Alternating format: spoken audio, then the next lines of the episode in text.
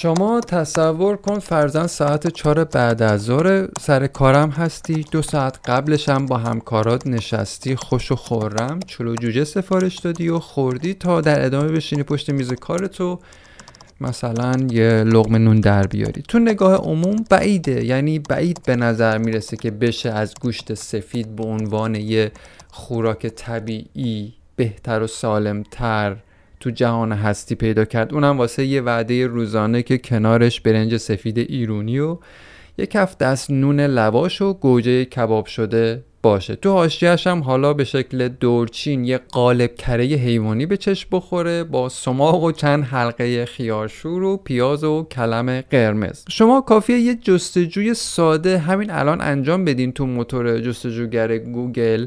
عبارت مدت زمان حزم غذا رو سرچ کنید. ببینید که چه لیستی میاد براتون. یکیش رو انتخاب کنید و شروع کنید به مطالعه کردنش. مثلا واسه گوشت نوشته که دو الا چهار ساعت نیازه که بدن اون رو هضمش کنه. سبزیجات رو نوشته نمی‌دونم حبوبات و لبنیات و هر چیزی رو که فکرشو بکنین نوشته که برای هضمش چقدر زمان لازمه. دوستان اگه ما یه نکته رو خوب رعایتش نکنیم دونستن این زمان ها هیچ سودی برای ما نداره. اون نکته اینه که ما به بدنمون فشار نیاریم. بدنمون برای هضم غذا رنج و عذاب اضافی نکشه. یا دست کم کمتر بهش فشار بیاد. اما ما متاسفانه از این موضوع کاملا بیخبریم که داریم خیلی وقتها با چیزایی که می‌خوریم و فرو می‌کنیم توی بدنمون داریم به بدنمون و جسممون فشار میاریم. شما فقط کافیه مثلا خوراک جوجه سفارش بدی و سه تیکه چهار تیکه یا هر چقدر دلت می‌خواد بخوری اما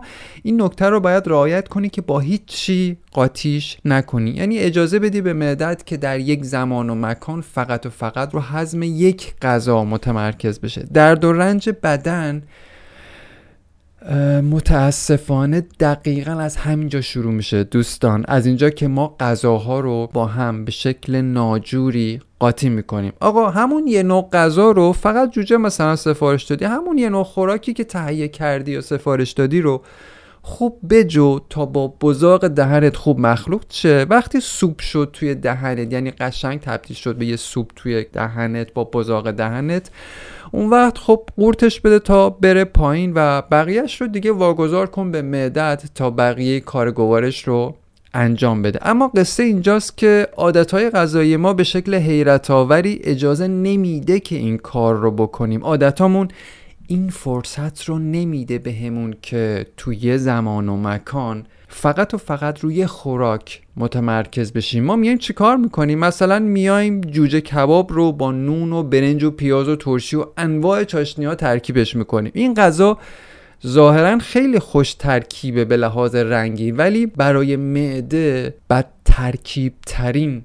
شکل غذاست. خب بدن تو این وضعیت ها هنگ می‌کنه دیگه نمی‌دونه بره سراغ کدوم. کدوم رو اول هضم کنه کدوم رو دوم. بدن این مدلی نیستش که همه رو با هم هضم کنه. هرچی که ریختیم توش رو بلا فاصله با هم قاطی کردیم و ریختیم تو معدمون همه رو با هم دیگه یه جا هضم کنه درسته حالا ما بی حساب و کتاب غذا می‌خوریم و غذاهامون رو با هم ترکیب می‌کنیم ولی بدن دوستان اینجوری نیست. رو کارش حساب کتاب داره.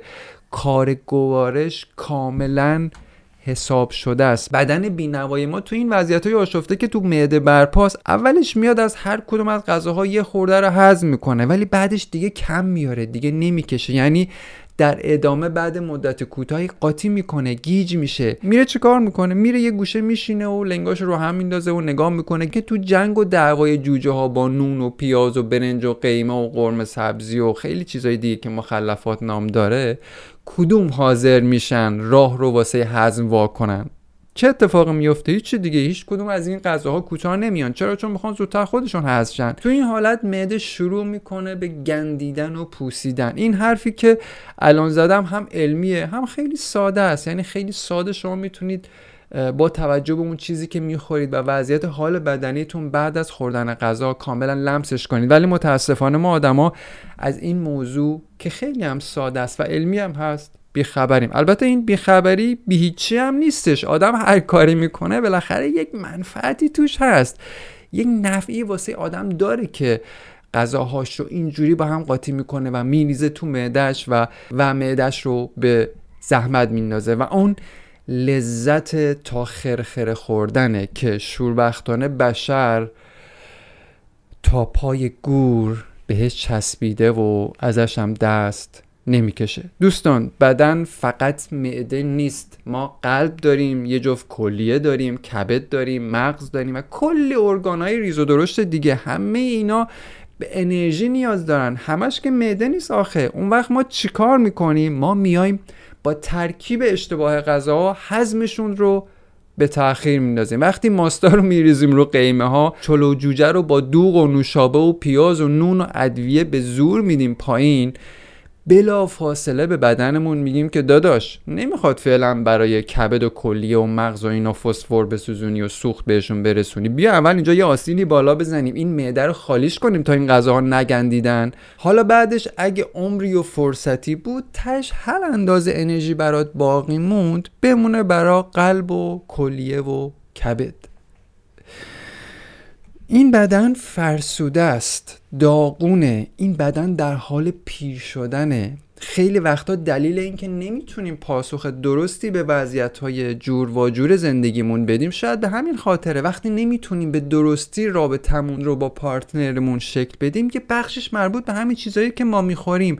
بدن خسته است. جونی نداره که بیاد بشینه یه سری فرایندهای عالی ذهنی مثل حل مسئله رو انجام بده. سیستم عصبیمون پرکرش رو کشیده پایین از بس. انرژیش رو بی جهت تلف کرده واسه خوراکای ترکیبی و دیر هضمی که ما به زور چپوندیم تو معدمون اون چیزی که می‌خوریم شاید در ظاهر خیلی سالم باشه. شما وقتی سر سفره نون باشه برنج باشه سبزی باشه نمی‌دونم سالاد باشه یه خورشت قوام اومدن باشه اون وسط اینا ممکنه تکی تکی و جدا جدا برای بدن یه فایده ای داشته باشن. ولی وقتی ترکیبشون می‌کنیم وقتی همشون رو با هم می‌خوریم اونم طبق یک عادت کهنه و من در آوردی اینجاست که تو جامعه با بدنهای گندیده مواجهیم با دهنهایی که بوی گند میده. چرا؟ چون توی سالاد و پیاز و سیر توی معدمو شروع کردن به گندیدن. چرا؟ چون ترکیبای غذاییمون اشتباه. چرا؟ چون هنوز متوجه نشدیم که آقا در یک لحظه و در یک مکان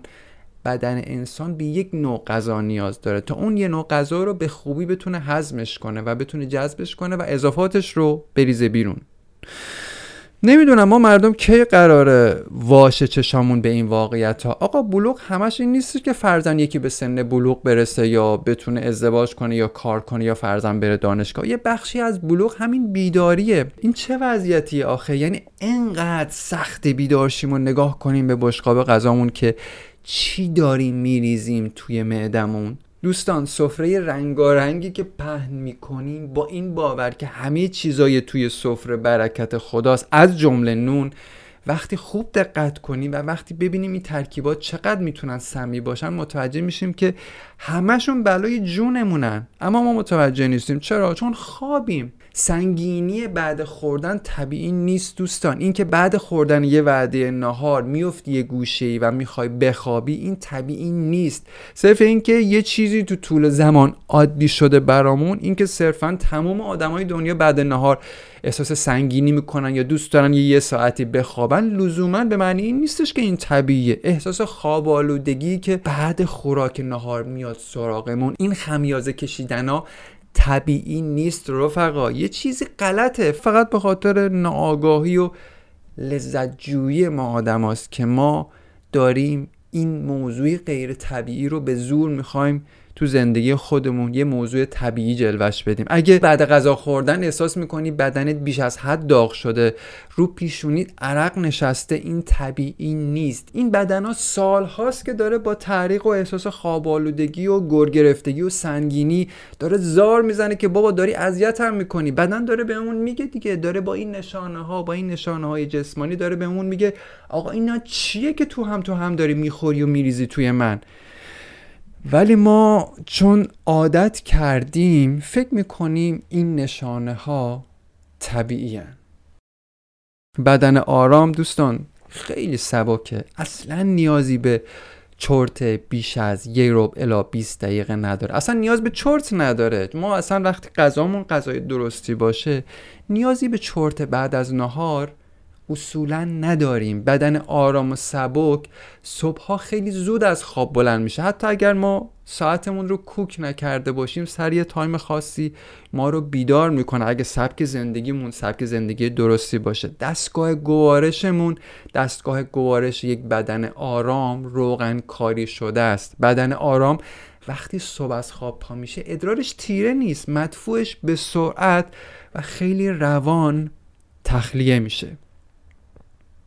پیشنهاد می‌کنم بیایم به اون چه می‌خوریم یه خورده فکر کنیم و ترکیباتی که باعث میشه هضم غذا توی بدنمون به تاخیر میفته یه ذره توجه کنیم. من رو هیچ سبک غذای خاصی تعصب ندارم ولی باورم اینه که با گوش دادن به بدن و شنیدن ناله هایی که بعد از هر وعده غذایی بدنمون سر میده اگر بتونیم خوب به این صداها و به این نشانه ها توجه کنیم خیلی ساده می‌تونیم سبک خوراکمون رو بهبود بدیم.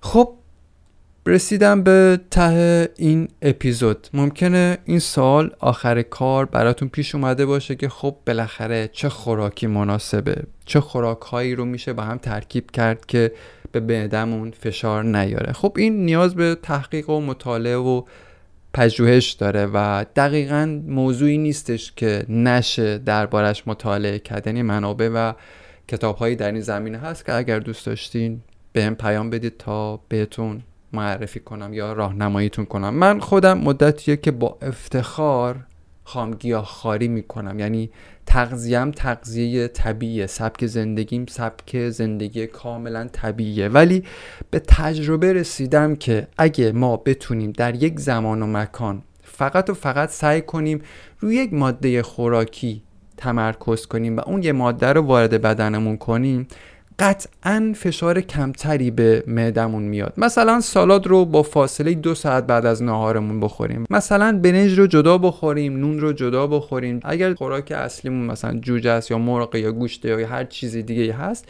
اینها رو جدا بخوریم. اینا همشون این چیزایی که گفتم مثل برنج و نون و گوشت هر کدومشون سازوکار حزم مختص به خودشون رو دارن. وقتی با هم قاطی میشن ما عملا داریم تو کار دستگاه گوارشمون اختلال ایجاد می‌کنیم. اگرم که الان با خودتون میگید که نون رو که نمیشه جدا خورد رفیق یا برنج رو که نمیشه خالی خالی خورد خب من خیلی ساده در پاسخ به این سوال که ممکنه توی ذهنتون ایجاد بشه که اینا رو نمیشه جدا جدا خورد شاید بتونم به سادگی بگم که آقا اینا شاید غذای ما نیستن. اگه واسهتون حالا پذیرش این موضوع خیلی سخته که اینا رو جدا جدا بخورید خب من ظاهرا دیگه حرفی برای گفتن ندارم. بالاخره لذت جویی افسار گسیخته بشر به عنوان اشرف مخلوقات این اجازه رو به خودش میده که خودش رو تو این ترکیبای رنگارنگ غذایی خفه کنه. منم حالا با گفتن چند تا جمله تو ده دقیقه رب قرار نیست که به زور چشم کسی رو باز کنم. خیلی ممنون که زمان گذاشتید و به صدای من گوش دادید. امیدوارم که برای لحظاتی توی زندگیتون بیدار شدن رو خیلی ساده با این مفاهیم ساده که براتون گفتم و علمی هم هست تجربه کنید تا لاعقل و دست کم معده هامون کمتر به خاطر غذاهایی که ما می‌خوریم رنج بکشن.